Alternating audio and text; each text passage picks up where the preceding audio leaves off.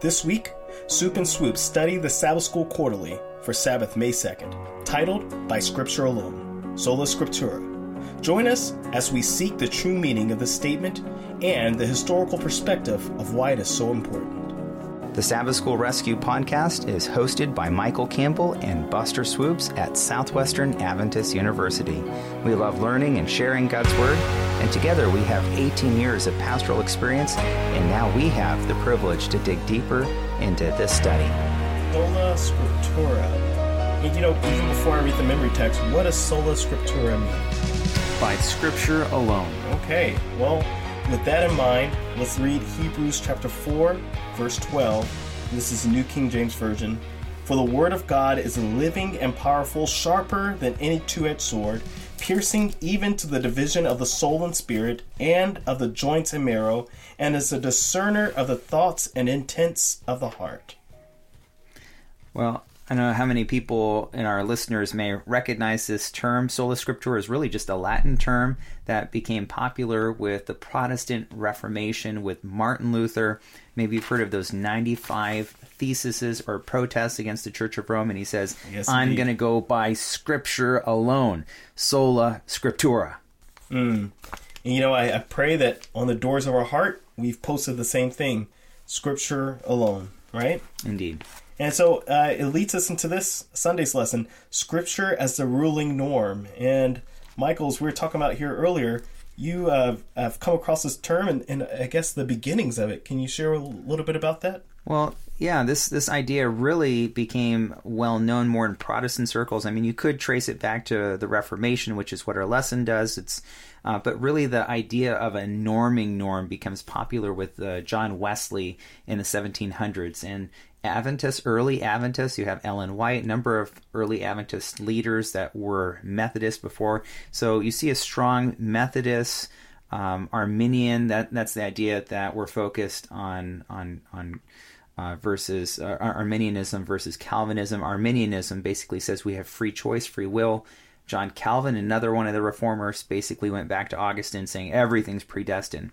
Anyways, the to the long the short version of a longer story is basically is that uh, Scripture uh, in this Wesleyan Methodist tradition um, is the norm through which Scripture is interpreted. It's a norming norm. So rather than be some other authority through which we evaluate, it has to be Scripture itself that evaluates Scripture. Ah, there we know go. it's a little long response, but but it's really important to get get that. No, no, and I, I once again I think that knowing history and bringing this in actually normalizes it for us. Of why, why do we believe that way?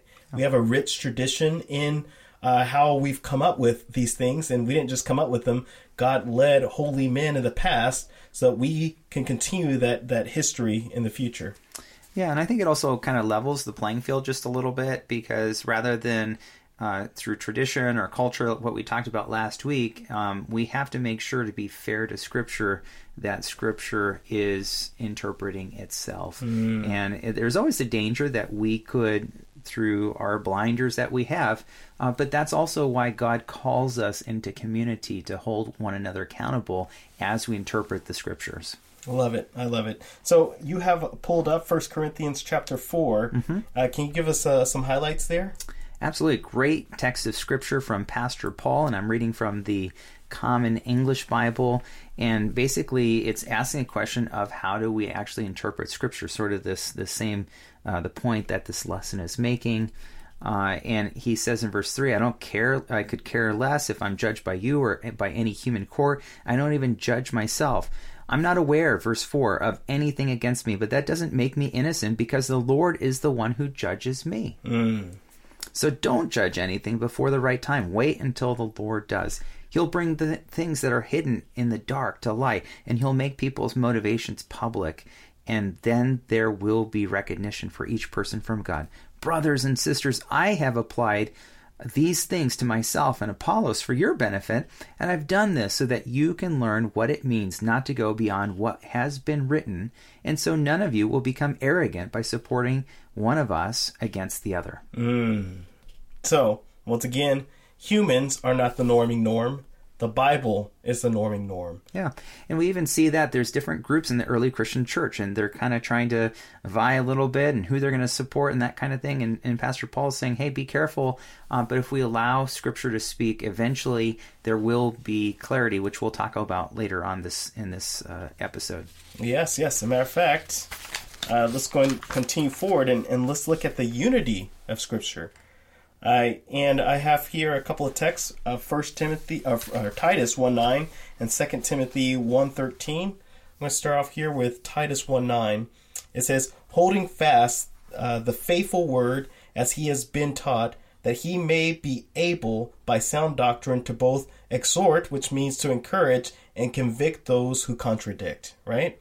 And then we have Second Timothy one thirteen. It says, "Hold fast the pattern of sound words." Which you have heard from me in faith and love which are in Christ Jesus. So, once again, holding on to the words, uh, utilizing it mm-hmm. so it can bring unity, right? Not only uh, with one another, but also realizing that unity must be unified in our minds first. If we see it as a divisive piece of literature, then it have no power in our lives.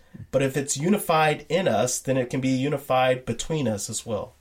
Yeah, you know, this raises a great question. I think a lot of people, especially critics of the Word of God, the Bible, uh, raise and say, well, how can a book written over such a, a significant uh, gap of time, uh, expansive time, written by so many different persons in different, even different languages, you know, you've got the Greek, the Hebrew, the Aramaic, you know, uh, how could something that was so uh, disparate in so many ways actually have a coherence. And, and what basically this lesson is arguing and what these scripture texts are telling us is that yes, there are unique differences. There's different flavors. Different prophets wrote in different styles and different ways at different time periods.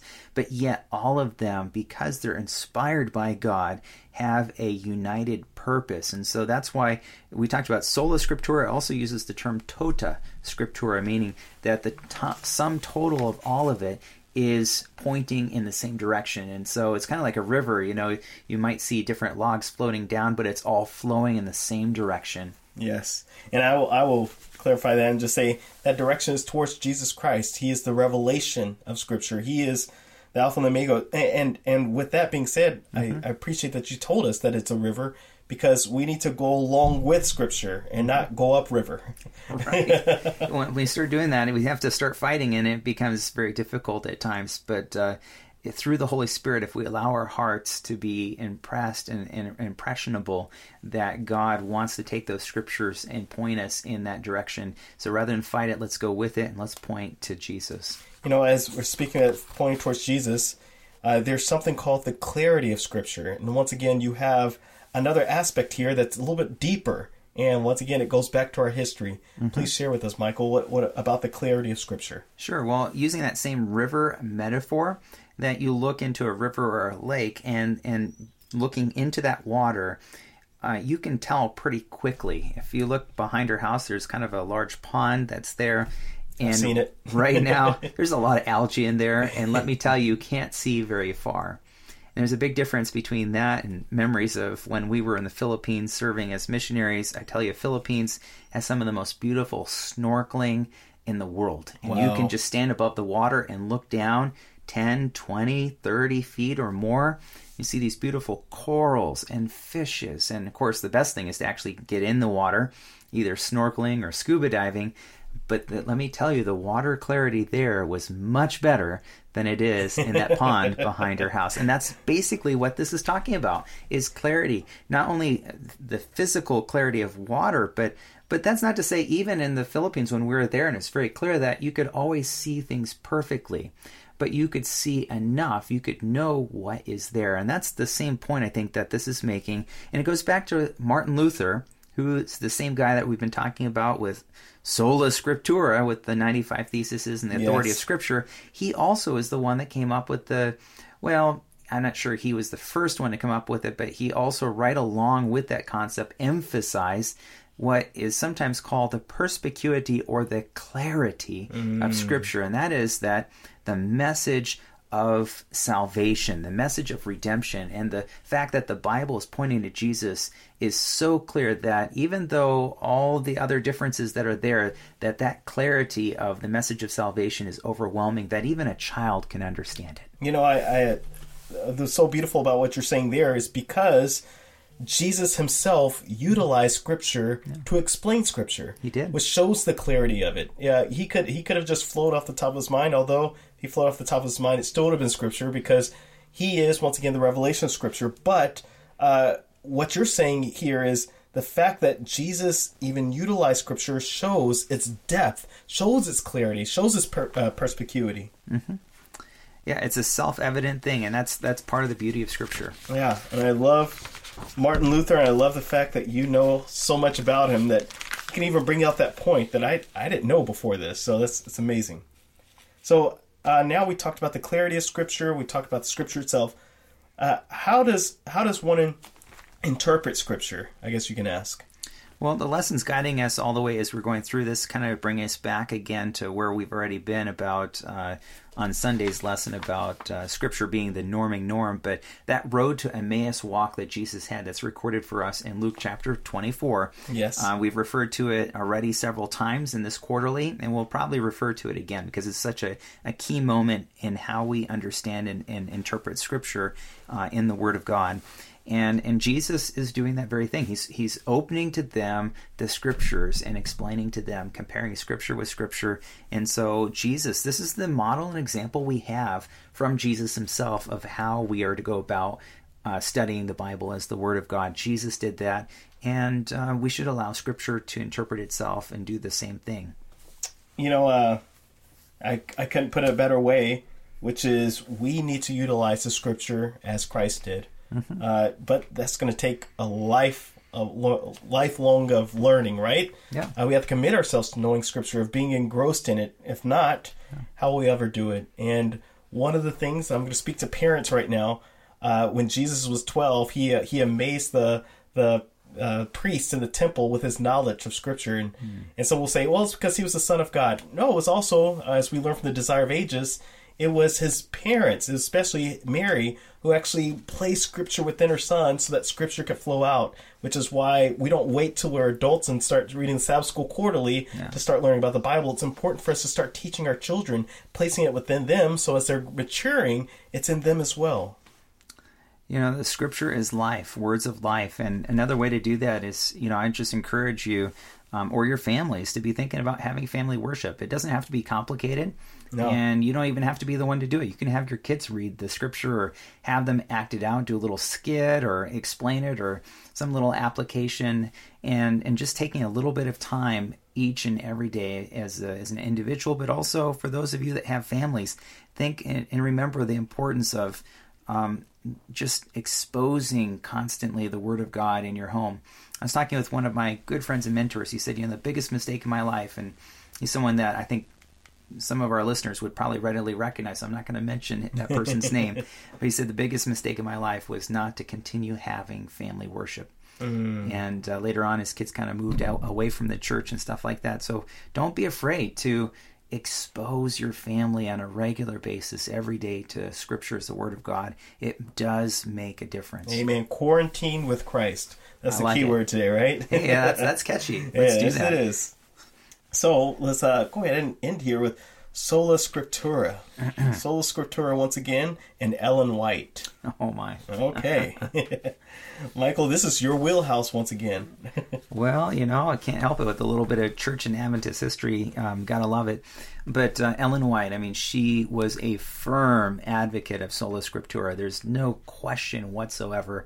Uh, not only does she write extensively about Martin Luther and her book, The Great Controversy, and the significance, she saw herself in that trajectory of the Reformation, of, of continuing to uphold the Word of God and God's people at the end of time being faithful to Scripture, which raises the question of how did she do it herself? Um, and this is where sola scriptura became very practical because during early in as the as our church was formed in our early Adventist history, sometimes people would go to Ellen White and say, "Hey, can you settle this and have a vision and just you know uh, resolve whatever conflict?" Uh, and when it, there were debates going on within the church, even as our beliefs were forming, she said, "You know."